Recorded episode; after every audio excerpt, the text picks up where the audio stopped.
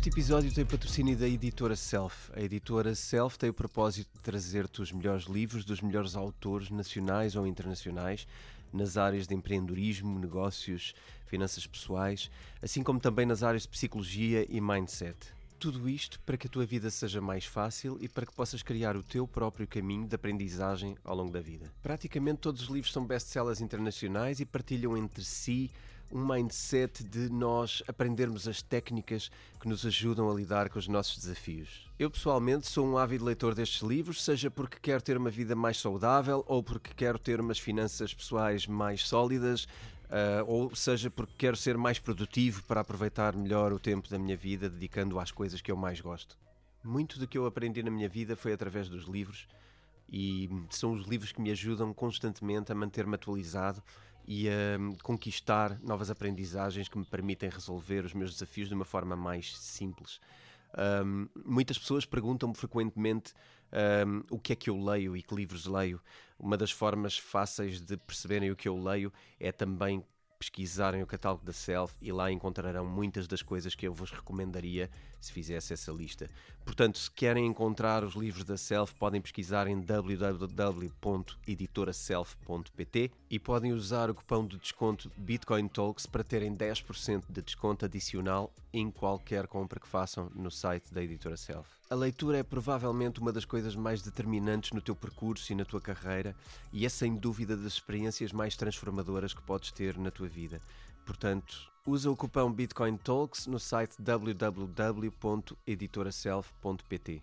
Então, bem-vindos a mais um episódio do Bitcoin Talks e esta semana temos aqui um episódio um bocadinho bipolar, porque temos coisas, notícias boas e notícias más. Uh, mas eu antes queria só deixar aqui um, um, disclaimer relativamente às formas como vocês podem apoiar o nosso podcast. Uh, como vocês sabem, o podcast é algo que, que fazemos e que não tem um retorno direto no nosso trabalho, mas nós temos um conjunto de coisas. Uh, não temos um Patreon, decidimos que isso não é a forma como queremos que as pessoas contribuam para o nosso trabalho. Uh, achamos que a melhor forma de contribuírem é através de coisas que nós vos podemos oferecer como add-on, como mais conteúdo. Então, para além dos nossos patrocínios um, da editora Self, e que vocês podem obviamente seguir, tem este anúncio sempre nos episódios, podem também uh, apoiar este episódio de algumas outras formas. Entre elas, a nossa comunidade Discord, que é uma comunidade onde todos os dias temos uh, conversações e conteúdos novos uh, e é, eu diria, a melhor comunidade em Portugal sobre criptomoedas e, portanto, estão todos convidados a inscreverem-se. Um, e têm também outro tipo de conteúdos, como cursos e webinars, que podem encontrar em www.theschoolofself.pt. Podem ver estes links na descrição e conhecer um bocadinho melhor o trabalho. Além dos cursos, temos webinars também uh, e temos alguns conteúdos gratuitos que têm acesso assim que se inscrevem na plataforma. Através dela, é também a forma como conseguem ter acesso ao nosso Discord. Uh, basicamente, é um conteúdo que podem adquirir uh, na plataforma e depois serem inscritos. Um, então, vamos passar aos grandes temas do dia. Vamos começar pelas boas notícias. O mercado está animado, como todos os que acompanham podem ter percebido. Um, e de facto, tivemos aqui uma subida esta semana um, geral no mercado, não só uh, nas, nas altcoins, como também na Bitcoin, que será até provavelmente a moeda que levou atrás uh, todas as outras nesta subida. Esta subida de mercado é cerca de 20%, portanto, isto é bastante significativo. Uh, temos hoje uh, a Bitcoin com a querer ali tocar os valores do, dos 20 mil euros e isto, claro, um, para quem está a ouvir hoje e esta semana o podcast, quem ouvir noutra altura, estes valores são irrelevantes. O que é relevante é perceber que houve uma subida e, se calhar, tentar perceber aqui os motivos uh, pelos quais pode, pode ter acontecido. Em primeiro lugar, uh, perceber que esta volatilidade que tanto se fala nas criptomoedas, ela acontece para cima e para baixo e, portanto, agora acontece para cima. Uh, isto não vai só para baixo, mas também não vai só para cima, que se entenda isto. Também uma coisa que é importante perceber nestas alturas é que um, alavancagens e uh, shorts são coisas perigosas e quem agora está a presenciar esta subida e, por exemplo, funcionava com shorts da Bitcoin, um, pode, pode perceber que este foi o evento de maiores liquidações de shorts dos últimos ano e meio. O que significa que é violento para quem uh, esteja a apostar num short ou numa, numa queda do valor da Bitcoin. Um, esta, esta subida repentina liquida muitas posições, colocando as pessoas numa situação desconfortável uh, em termos do, do, dos seu, das suas apostas, uh, mais até do que investimentos, isto são apostas. E por isso é que são tão perigosas, porque de facto, quando há uma variação imprevisível, um, elas funcionam de uma maneira bastante punitiva para quem, para quem, um, para quem pratica este tipo de, de shorts. Portanto, atenção a isto: uh, investir não é só trading, trading é preciso muito mais atenção e, portanto, se investem desta maneira, estão expostos a um risco muito mais alto. Um, então, provavelmente ninguém esperava uh, aqui um, uma animação deste género no meio de um crypto winter, não é? Eu já falei aqui sobre a, perspectiva do, do, do, inverno cripto durar uh, ainda mais, mais tempo. Uh, isto é quase um, um glaciar cripto, né? é um período longo de facto que, que prevemos de espera, mas ninguém, eh, ninguém, eu não digo ninguém, porque na verdade, eh, se forem ver alguns episódios para trás, eu falei da possibilidade durante o ano 2023 vermos aqui uma tentativa de subida, eh, mas que não será a, a, subida definitiva até ao próximo halving. Acredito que agora esta tentativa de subida que, que também coincide aqui um bocadinho com, com a época de Natal e o final de ano, onde há sempre um entusiasmo mais fácil com não só criptomoedas, como também os outros ativos financeiros. Uh, acredito que este pós-Natal, pós-Ano Novo, uh, tenha trazido aqui alguma energia diferente, mas há também outros motivos mais, mais pragmáticos para estas subidas. Uh, eu gostava de falar de dois ou três motivos. Um deles será garantidamente a expectativa sobre a subida de taxas de juros pela parte do, do, do Fed, que é basicamente a grande economia americana que domina o, o, sentimento e a psicologia mundial dos investidores uh, e, portanto, quando o Fed uh, subiu 0,25 a, a, a, taxa de juro em vez de subir o 0,50, que, que, era uma possibilidade, o 0,25 era o que era esperado, uh, o 0,50 causaria o medo e o pânico, e aqui os mercados funcionam sempre de uma maneira relativamente fácil e eu acho que isto era bom memorizar esta ideia. Quando acontece aquilo que está na expectativa dos investidores e que é o word of mouth, né? que é o word on the street, que é aquilo que se ouve falar mais sobre a expectativa do que vai acontecer. Quando se confirma que acontece isso, é quando existe o melhor comportamento por parte dos investidores e é quando os mercados tendem a subir mais. Portanto, aqui o bom sentimento para o investidor no final deste ano era um sentimento de uh, a taxa de juro poderá subir 0,25, a taxa de juros de facto subiu 0,25 e, portanto, isto é espetacular para todos os investidores ter uh, uma capacidade de lidar com as notícias. E, portanto, aqui a notícia só confirma a expectativa e quando a notícia confirma a expectativa, toda a gente fica contente e toda a gente está um, ehm, confortável para investir melhor e, e, e mais. Entretanto, também eh, esta, isto relaciona-se com duas outras coisas. Relaciona-se com a inflação em si, que, que, é um indicador, o CPI, Uh, no caso do, dos Estados Unidos, em português seria o IPC, o Índice de Preços do Consumidor, uh, no, o CPI significa uh, Consumers Price Index, um, ehm, que também mostrou sinais de reação à subida das taxas de juros e, portanto, passou de 7,2% de inflação nos Estados Unidos, na Europa é maior, mas nos Estados Unidos 7,2%, passou para 6,5% na última divulgação de, de, destes números. E isto também é positivo porque também leva a sentir que, provavelmente, a necessidade das taxas de juros se manterem altas ou subirem muito mais do que estão a subir, um, será uma expectativa menor de, de, de, manutenção ou de melhoria, porque dá a ideia de que os mercados estão a reagir e que um, provavelmente não precisaremos de subir muito mais vezes as taxas de juros para ter um, uma inflação controlada. A ideia de que a inflação desceu é uma ideia de que a inflação possa estar agora controlada ou pelo menos a caminhar no sentido que é, que é o objetivo. Eu já falo um bocadinho mais sobre, sobre os objetivos da inflação, uh, mas a verdade é que o Fed quer isto, quer a descida da inflação, mas quer também duas outras coisas que não estão a acontecer. E isto é que pode abrir aqui uma expectativa diferente. Portanto, quero trazer aqui uma má notícia, ou uma possibilidade, pelo menos uma visão, uh, se calhar até mais pessoal, de, de, sobre aquilo que possa acontecer, que é, o Fed vai querer os mercados desanimados, uh, isto é um dos objetivos, e vai querer uh, o emprego a, a, subir. ok? O que acontece é que o emprego não está a subir e, e os mercados não estão desanimados. Portanto, os mercados estão neste momento, uh, num momento até de, de subida, e o desemprego também está a subir. E, portanto, enquanto estes dados não se alinharem com aquilo que é a expectativa do Fed, é expectável que o Fed vá continuar a querer um, agir de, de, forma com uma mão mais forte na economia, enquanto não tiver a ver os resultados que quer ver. Portanto, a expectativa agora é de que eventualmente se, aconteça um novo aumento de 0,25 para a frente e não um de 0,50 no aumento de 0,50 no próximo quadrimestre ou no próximo trimestre vai ser algo que vai deixar eh, desconfortável todos os investidores e, portanto, poderá criar uma quebra nos mercados. Fica aqui o alerta sobre aquilo que pode acontecer e a expectativa do próximo passo. Eu acho que é bom saber isto, também para percebermos um bocadinho qual é a duração desta animação de mercado. Isto é só uma coisinha uh, passageira, é só uma felicidade passageira ou é alguma coisa que, que pode, uh, que pode melhorar eh, com, com um prazo mais longo. E eu diria que isto é uma coisa mais no curto prazo. Portanto, uh, não sendo aconselhamento financeiro, que se perceba que se isto é provisório, uh, tirar partido dessa, dessa situação. Então, um, outros motivos que eu gostava de trazer aqui, porque, porque são motivos muito macro, e eu gostava de trazer um motivo mais micro dentro das criptomoedas.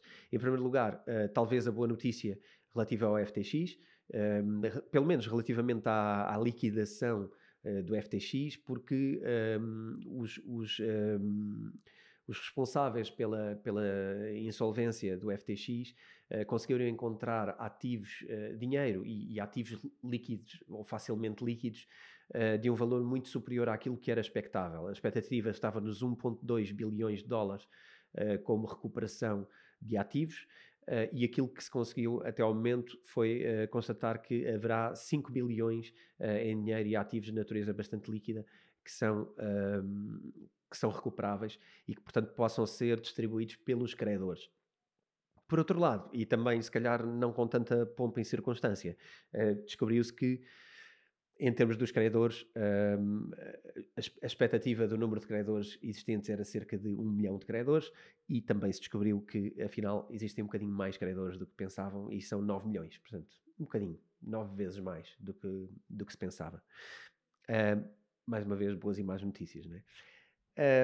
Então, sobre, sobre isto, eu acho que é importante também, sobre o, tema acima, que eu, que eu disse que ia referir novamente a inflação, eu acho que é importante também perceber aqui que uh, a inflação está hoje, passou de 7,2 para 6,5, não é de, de, não é de ignorar uh, esta alteração, mas no entanto, se nós pensarmos que aquilo que é considerado saudável pela imprensa e pelos governantes da atualidade, um, governantes da atualidade, não tanto a imprensa, a imprensa é mais um veículo, mas uh, é, é, considerado pelos governantes que de um modo bastante largo, tanto na Europa como nos Estados Unidos, né, um bocadinho no, no, no mundo se calhar mais, mais capitalista ou liberal, um, podemos considerar que uma inflação saudável é até 2% e que até lá é uma inflação controlada e saudável para a economia. Uh, se estamos em 6,5%, claramente estamos muito longe, e se o Fed quer de facto uh, dizer que tem uma inflação controlada, provavelmente não vai descansar enquanto este 6,5% não for um 2% e 6.5 é mais de três vezes o 2 e portanto estamos aqui muito, muito longe de uma inflação que possam dizer que está controlada e que seja a inflação desejável para uma economia saudável. Portanto, eu acho que aqui pode acontecer uma de duas coisas. Ou os governantes vão começar a assumir que eh, talvez haja saúde financeira e económica num número que não é o 2%, e podem começar a dizer que, se calhar, na atualidade faz sentido funcionar com uma inflação superior, ou então, se de facto querem 2%, então ainda existe muito trabalho para fazer no que diz respeito a, a castrar uh, a inflação com várias ferramentas, sejam elas quais forem, muitas vezes uh, as erradas e, e portanto, uh, aquelas que vão fazer as pessoas passar por momentos difíceis. Então, este foi o resumo sobre o momento animado, o momento de, do mercado. Isto é um momento, isto é uma coisa mais do momento, mas o tema uh, que eu queria trazer hoje é um tema que está mais relacionado com uh, para onde é que estamos a caminhar. E é um tema, se calhar, um bocadinho mais, mais profundo, mais uh, que vai exigir um lado mais de espírito crítico a todos, a todos os ouvintes, mas é um tema que nós já falámos aqui uh, no Bitcoin Talks, já temos vindo a falar, Uh, é um tema sobre o qual, inclusivamente, já fizemos um webinar um, exclusivamente dedicada à segurança na internet e aos internet shutdowns. Um, e eu hoje queria falar sobre a censura, uh, que é algo que uh, parece-me altamente preocupante. E não existe, não existe uh, dinheiro com censura, não existe valor com censura, não há liberdade. E, portanto, se o dinheiro também é. Se a Bitcoin é um instrumento de liberdade financeira, é importante também percebermos que a liberdade de expressão é fundamental para termos espírito crítico. Este próprio podcast não será possível um, dentro de alguns anos se algumas das regras uh, que se pretendem implementar forem implementadas. E, portanto, uh, como eu sou um defensor da liberdade de expressão e acho que aquilo que é posto no ar uh, é um direito de cada um, e depois acho que depois também é um direito de cada um decidir o que é que quer ouvir e o que é que não quer ouvir. Uh, mas quando pomos uma mordaça nas pessoas que querem comunicar e que querem trazer ideias uh, diferentes daquelas que são a narrativa oficial, uh, quando pomos essa mordaça, estamos a condenar a humanidade à estupidez e eu acho que é importante nós, como cidadãos, percebermos o que é que queremos para a nossa vida, o que é que queremos para a vida dos nossos filhos e se queremos um mundo onde podemos ser inteligentes e escolher qual é aquela informação que queremos ouvir e aquela em que, que queremos ouvir para poder até duvidar dela e para poder pôr em causa. Uh, ou se queremos um mundo onde existe uma única narrativa, uh, é tudo verdade, tudo o que é dito é verdade, porque é certificado por alguém que certifica verdade. Uh, e então, partindo do princípio que este podcast reúne pessoas com capacidade de espírito crítico e pessoas que gostam de pensar pela sua própria cabeça, eu vou tecer aqui um conjunto de comentários a, a algumas coisas que estão a acontecer por este mundo fora inclusivamente a Europa. E eu acho que isto é que é a parte preocupante, porque nós estamos aqui a achar que estamos num mundo de liberdade, mas uh, estamos pelo menos provisoriamente num mundo de liberdade, isto pode não acontecer daqui a uns anos. Uh, vou começar por talvez aquilo que, que uh, talvez mais sonante, vamos começar assim um bocadinho por uma coisa mais, mais radical. Eh, e essa coisa chama-se Canadá. Uh, então, no Canadá, o mais relevante é perceber que houve uma proposta de lei em 2020 e que não foi aprovada, Uh, mas que agora foi aprovada, uh, mudando-lhe apenas um dígito, era um C10, era uma proposta de lei, agora um C11, uh, e agora está a, ser, está a ser aprovada, ou pelo menos está numa fase de votação mais, mais evoluída, um, e que inclusivamente esta proposta de lei já levantou aqui alguma um, intranquilidade por parte do YouTube, e eu diria que o YouTube, por exemplo, é um dos canais que poderá sofrer mais com este tipo de, de, de castração à, à liberdade de conteúdos, embora existam outros, não é? nomeadamente Instagram, Facebook, qualquer rede social, qualquer uh, plataforma de divulgação de conteúdos, uh, poderá ver o seu destino ditado pelo governo e não pelas suas políticas de privacidade. Hoje o que temos são um, ehm, as big techs, não é? A, a, serem elas próprias donas de decidir como é que querem gerir a liberdade de expressão dentro da sua plataforma Uh, e temos comportamentos diferentes, desde o YouTube ao Facebook ao Instagram, apesar do Instagram pertencer à Meta ou ao Facebook, são uma, um mesmo grupo, têm políticas de privacidade relativamente diferentes. Uh, temos um Twitter agora adquirido por uma pessoa e tirado de bolsa precisamente para poder ter liberdade nas suas políticas de privacidade e nas suas diretrizes de comunicação. Uh, mas aquilo que me parece importante perceber é que isto pode ter os dias contados. E em breve, pelo menos no Canadá, está muito próximo, Uh, os Canadás podem ver apenas, uh, poderão estar muito próximos de ver apenas aquilo que uh, é autorizado por uma entidade governamental ah, que tem esses direitos de aprovar ou reprovar conteúdos e considerá-los ou não Uh, perigosos ou duvidosos ou que podem instigar uh, a rebelião ou que podem uh, ser simplesmente fake news ou o que quer que seja.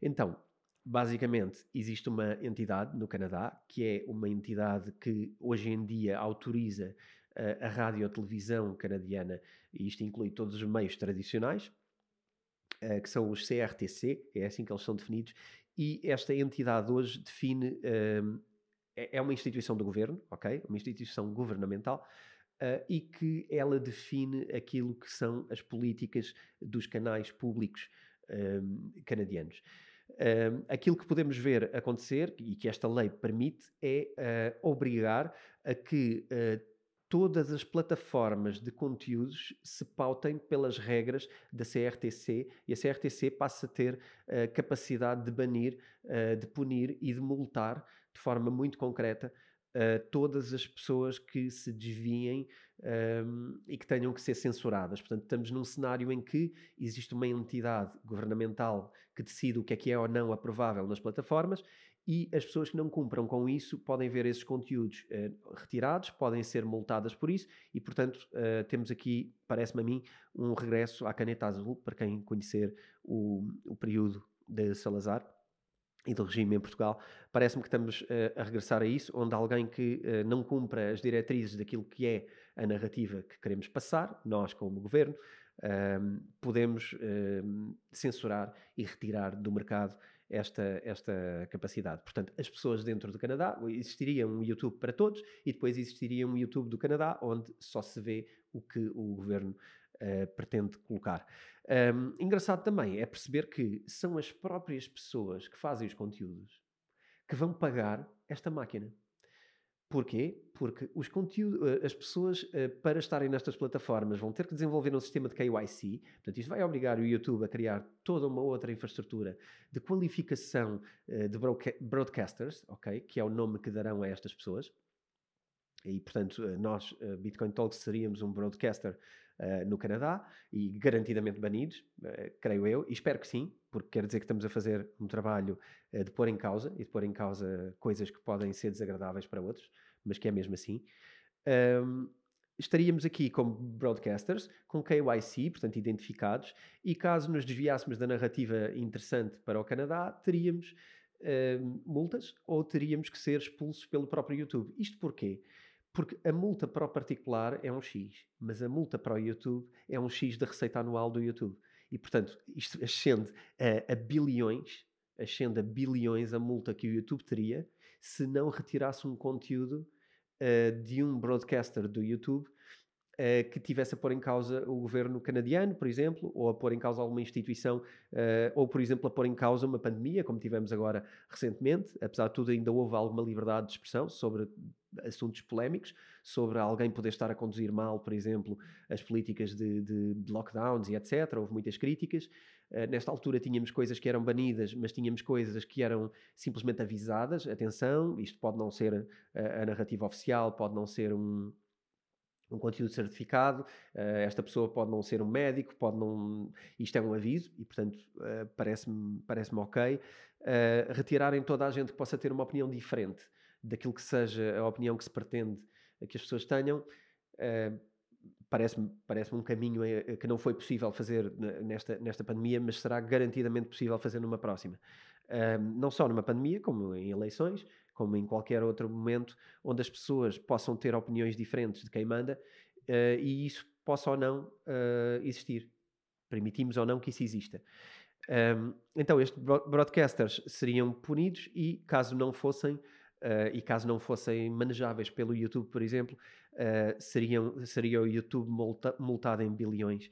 E, portanto, eu acho que aquilo que interessa perceber aqui é isto aumenta brutalmente o controle sobre a informação se hoje achamos que os governos têm uh, pessoas um, nos mídias tradicionais, uh, nos canais de televisão ou nos jornais mais mediáticos, uh, se hoje achamos que existe influência política, todos sabemos que um, vários políticos portugueses, aliás, há, há, provas disso, há gravações disso, de vários políticos portugueses a ligarem para os canais uh, de televisão, a ligarem para os jornais, a dizer uh, isto não pode sair, uh, isto não pode ser assim, vocês não podem dizer isso e, e se fizerem isso a vossa vida vai complicar.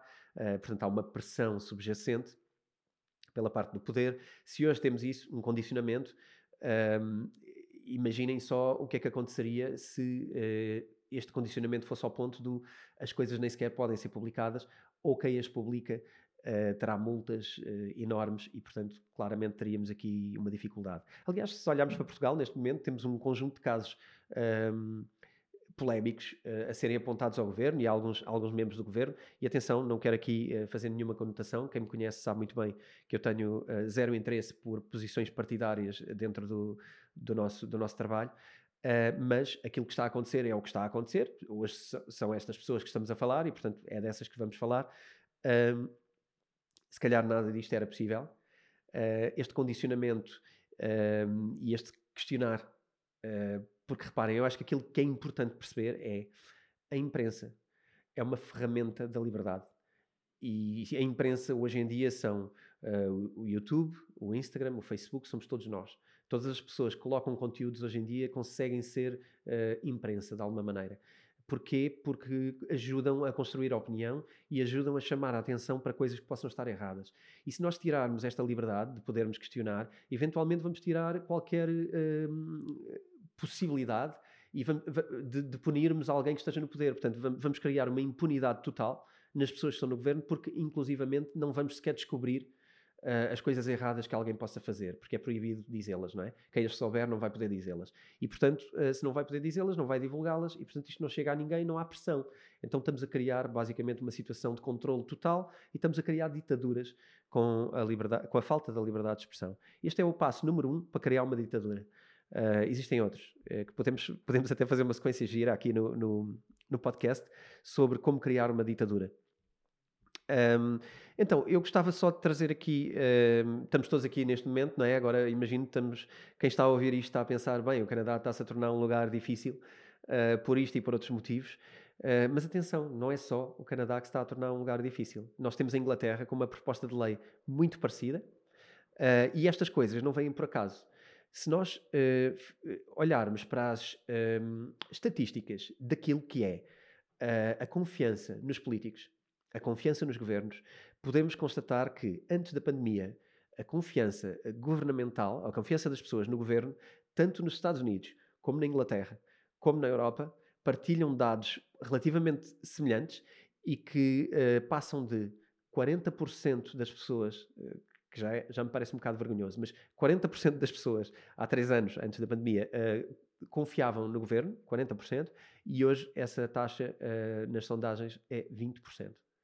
Portanto, eh, uma em cada duas pessoas que confiava no governo um, deixou de confiar. E já não eram assim tantas. Quando temos uma população de um, 80% de pessoas que não confiam nos governos, uh, parece-me que está aqui o porquê desta necessidade de controle da internet, esta necessidade de fazer um shutdown a toda a gente que possa ter uh, um espírito crítico e que possa querer uh, pôr em causa aquilo que é falado uh, pelos, pelos governos. Um, Parece-me que isto é uma ferramenta de, de não só monitorização uh, de pessoas, como uma ferramenta de controle uh, da liberdade. E eu acho que estamos a pouca distância de, de, tudo isto implementado, começamos a caminhar a passos largos para, para uma Coreia do Norte instalada. O que é que é importante perceber? Um, demasiados políticos uh, canadianos estão envolvidos na World Economic Forum, acho que é um, um dado interessante. Já agora o World Economic Forum vai se reunir este ano, muito em breve. Uh, estamos a semanas do evento. Um, e, portanto, vai ser também engraçado fazermos aqui um, um, um drill down uh, dos grandes temas deste ano do World Economic Forum, que eu acho que são sempre uma inspiração para, para aquilo que possa estar a acontecer no mundo. Mas fica este dado. Um, Outra pessoa que também pertence eh, a este núcleo um, de, de, pessoas do, do, World Economic Forum uh, é, o, é, o, novo, é o novo, o novo primeiro-ministro britânico, uh, o Sunak, uh, tal como também eram a, a Liz Truss, o, o, Boris, a Theresa May e o David Cameron. Portanto, todos eles se demitiram e todos eles foram pessoas que pertenciam ao World Economic Forum. Acho que é interessante perceber aqui um, como estas pessoas circulam. Um, então, também os ingleses têm uma coisa que se chama online censorship, um, pelo menos aqui, vamos chamar-lhe assim. Um, não é muito melhor, na verdade, uh, a ideia é proteger o conteúdo mais democrático e jornalístico, uh, leia-se assim, uh, proteger as mídias tradicionais, porque apesar de tudo são muito mais controláveis e são financiados pelos governos de alguma maneira, existem sempre subsídios Uh, e existem sempre formas de condicionarmos. Dar subsídios e criar pessoas que dependem de subsídios é criar pessoas uh, que nós podemos influenciar, não é? Uh, vamos por assim, se há um jornal que se calhar tem dificuldades financeiras e que eu todos os anos como governo dou-lhe um subsídio e permito que ele exista, a minha capacidade de influenciar aquilo que ele publica é bastante elevada, não é? Uma vez que ele depende de mim financeiramente ou então deixa de existir. e esta é a forma como nós criamos controle é através de subsídios. Portanto, um, quanto mais subsidiarmos pessoas mais controlamos a informação. Engraçado ver que hoje estamos num, num, mundo que, pelo menos aparenta ser mais livre, onde toda a gente pode, pode dizer o que pensa. Porquê? Porque nós estamos aqui a fazer um trabalho que é subsidiado, em primeiro lugar, uh, por nós próprios, que o fazemos, e em segundo lugar, por todas as pessoas que nos ouvem e por todas as pessoas que nos apoiam, uh, nomeadamente aqui no Bitcoin Talks, através de comprar os nossos cursos, comprar o meu livro, comprar uh, livros na self dos nossos patrocinadores, uh, comprar conteúdos e inscreverem-se no nosso Discord. Uh, nós, portanto, respondemos a quem? A quem nos financia. quem é financiado pelo governo? Responde ao governo. Portanto, um, o que é que acontece? Na Inglaterra é muito semelhante. Também querem criar uma forma de identificar KYC das pessoas todas que criam conteúdos. E, portanto, para estarmos aqui, existiria um KYC feito da nossa parte. Uh, teríamos que estar reconhecidos. Caso contrário, o governo uh, poderá fazer um deplatform, uh, tal como fizeram ao Donald Trump, e cancelar pessoas nas redes sociais uh, a partir do momento que elas estejam um, fora daquilo que são as diretrizes que o governo cria. Isto é um, uma. vocês podem procurar a expressão Ofcom e podem perceber o tipo de conteúdos um, que passam por aqui. Uh, Ofcom vai colocar restrições e banir, uh, não está definida a largura das coisas, claro que isto depois vai-se fazendo, essa é que é a verdade, mas existe também outra coisa no Ofcom, que aqui é muito importante. O Ofcom prevê também uh, poder banir ou pelo menos restringir aplicações que permitam, por exemplo, transferir fundos, aplicações de DeFi e aplicações de cripto. Isto através de uma Online Safety Bill, uh, que pode terminar assim com a maioria dos serviços cripto. Eu acho que isto é importante retermos, porque eventualmente podemos ver todo o sistema cripto ser condicionado por coisas um, ehm, que são leis uh, completamente ao lado daquilo que é uh, sequer. Um, ehm, ou seja, em vez de adereçarem criptomoedas como criptomoedas e legislarem criptomoedas, podem estar a legislá-las noutro contexto, onde elas se tornam impossíveis porque desobedecem automaticamente a uma outra lei e que põem uh, tudo em causa. Engraçado. Uh, então, na Europa também existem algumas propostas de leis, nomeadamente duas principais que eu vou aqui uh, rapidamente referir e, e, tornar isto aqui um fecho para a nossa reflexão sobre liberdade. Uh, uma é Digital Markets, isto é um pacote de, de, de, legislação, e outra é o Digital Services. Uh, isto são, são vários, na verdade são cinco pacotes de legislação que a Europa também tem como proposta. Dois deles são relevantes para falarmos agora, uh, os outros três serão para outra altura. Isto são tudo uh, baseados em, em, em, portanto, no privado, estas coisas são regidas pelo ESG, que já falámos aqui algumas vezes, e que neste momento está em causa porque está a pôr em desconforto a BlackRock, também já falámos aqui disso, falaremos mais à frente sobre estes conflitos de interesses. Um, e, uh, no caso público, são implementados através de uh, Sustainable Development e que são leis que são aplicadas aos Estados. Portanto, para os privados, ESG, para as empresas privadas, para os Estados, uh, entramos numa cassete de Sustainable Development. O que é que isto faz? Uh, na Europa foi aprovado na primavera de 2022 e a partir de agora, 2023, vamos ver algumas, algumas coisas em, em prática. Uh, a informação um, que está por trás de, das pessoas que fazem um, divulgação uh, de conteúdos uh, tem que passar a ser toda partilhada. Um, a inteligência artificial é, é, algo que ainda está para ser discutido uh, e que, portanto, pode ser condicionada também por, por regulações e, portanto, isto ainda está em aberto mas temos regras e alterações a regras brutais no que diz respeito às big tech.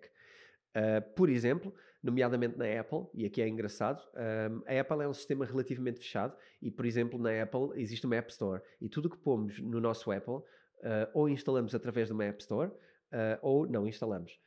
Inclusivamente, existem algumas apps no nosso telemóvel que nós não podemos ou não conseguimos apagar, faz parte do próprio sistema. Toda a gente que tem um Apple sabe isso à partida. Isto é um Apple, é por isso que as pessoas o compram uh, e é por isso que tem aquele ecossistema.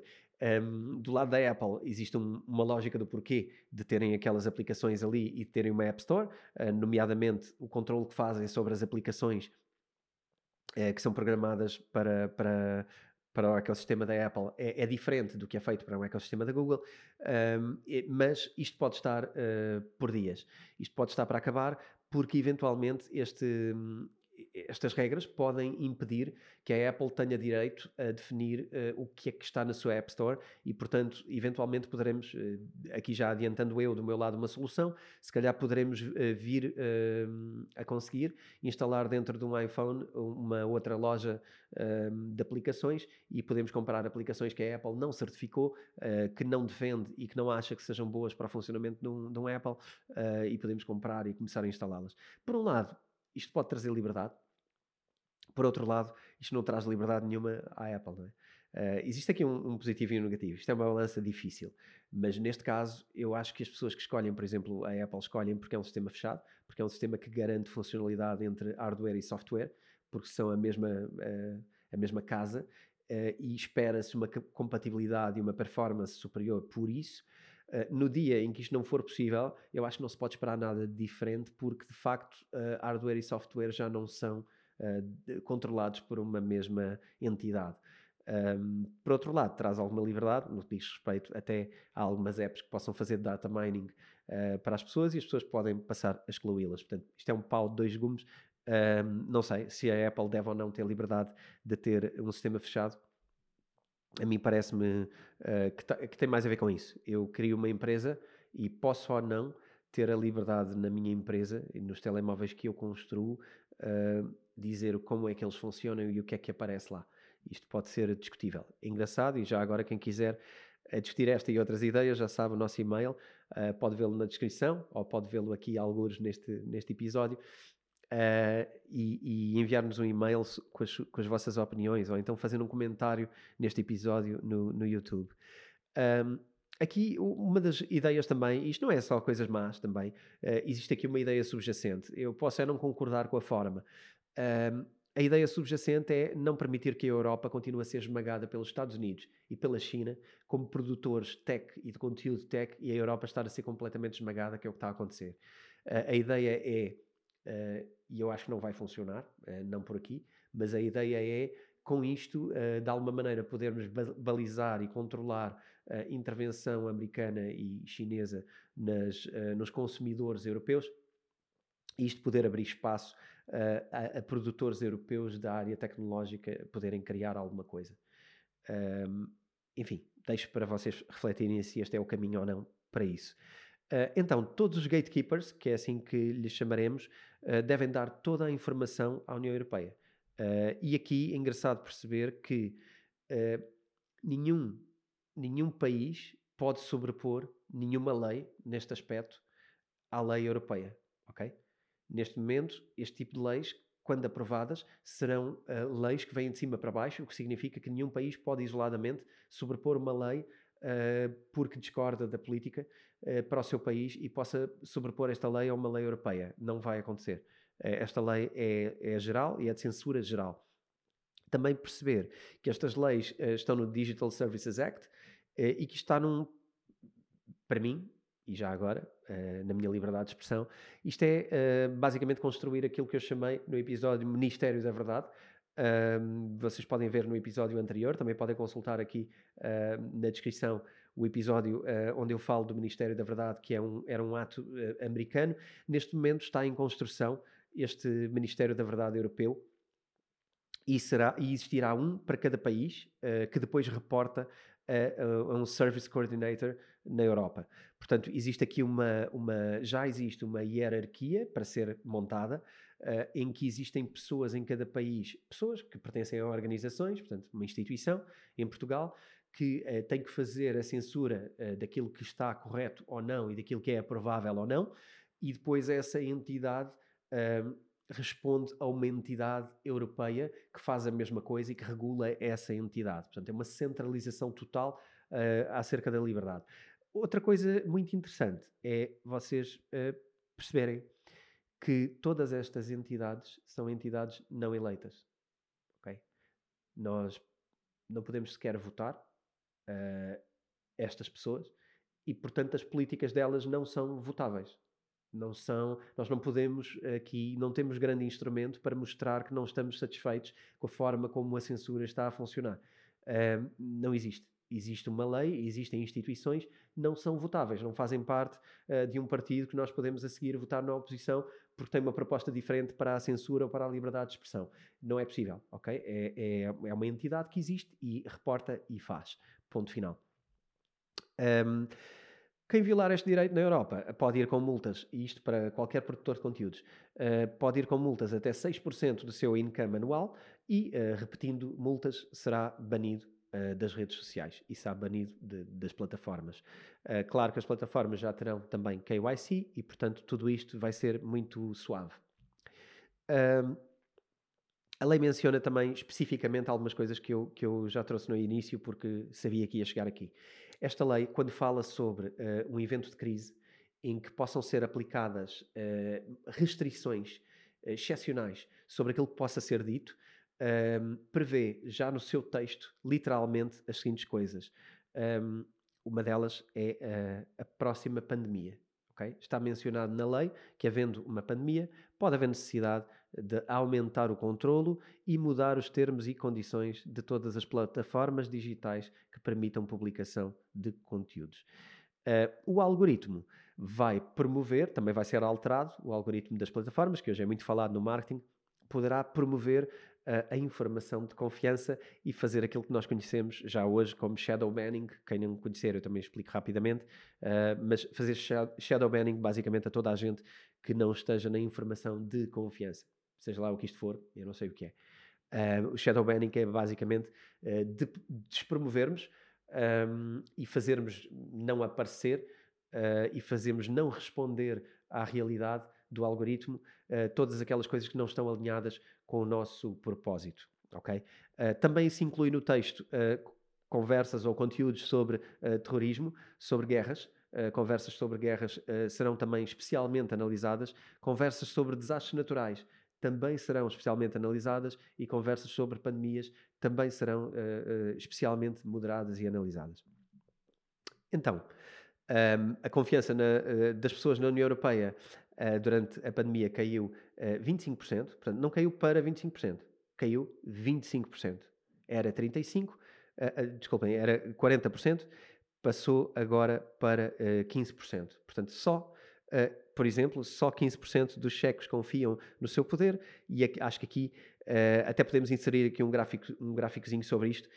Existe aqui um gráfico sobre a confiança das pessoas nos seus governos pela Europa fora, e eu acho que pode ser giro colocar isto como, como conteúdo. Quem, vi, quem, ver, quem vir a versão vídeo pode ver isto, quem não vir também percebe facilmente, ou então vão lá dar uma espreita dela e aproveitem para fazer subscribe no nosso canal e deixar um, um fichezinho para uh, nos ajudar um, é que o algoritmo não comece já a despromover-nos, porque de facto nós se calhar não estamos alinhados com muita da narrativa oficial. Um, também nos Estados Unidos eu gostava de deixar uma nota que me deixou especialmente desconfortável, uh, que é um, o facto de nos Estados Unidos haver aqui uma uma conotação com uma coisa que é que eh, deixa-me mesmo desconfortável, que eles chamam a esta bill, a esta proposta de lei, uh, Kids Online Safety. Okay? Portanto, aqui o, o objetivo parece-me ser tocar uh, na parentalidade, na ideia de que estamos a defender os nossos filhos, a protegê-los daquela informação que não presta, que está na internet. Um, eu duvido muito que aquilo que a censura vá fazer seja proteger esse conteúdo, um, que de facto é desinteressante para, para as crianças. Uh, Parece-me é que até pelo tipo de assuntos, aliás, terrorismo, guerras, desastres naturais e pandemias, eu não sei se há muitas crianças a verem conteúdos deste género e eu não sei se é isto que é perigoso. Uh, Parece-me a mim que a proteção é uh, que devia-se ler provavelmente Government's Online Safety Act, e eu acho que era mais honesto e era mais transparente já agora. Um, enfim, eu acho que de facto existe aqui moderação para fazer na internet. Queria concluir com, esta, com este takeaway, se calhar mais pessoal. Eu acho que existe, um, as pessoas não, muita gente não tem ideia do quanto a internet já é moderada hoje, um, para o bom e para o mau. Há de facto uh, pessoas que divulgam as coisas mais incríveis e que se calhar não têm lugar na internet, ou então têm lugar, mas têm lugares específicos e que deviam ser bem identificados como lugares uh, desse género. E portanto, eu acho que isto, no fundo, o arco todo tem a ver com uma coisa. Um, eu acho que a informação deve ser livre e eu acho que quem coloca conteúdos deve colocar os conteúdos que deseja colocar, assim como as pessoas devem ser livres de, de ter as conversas que querem ter na rua, com os seus amigos, em casa, seja onde for.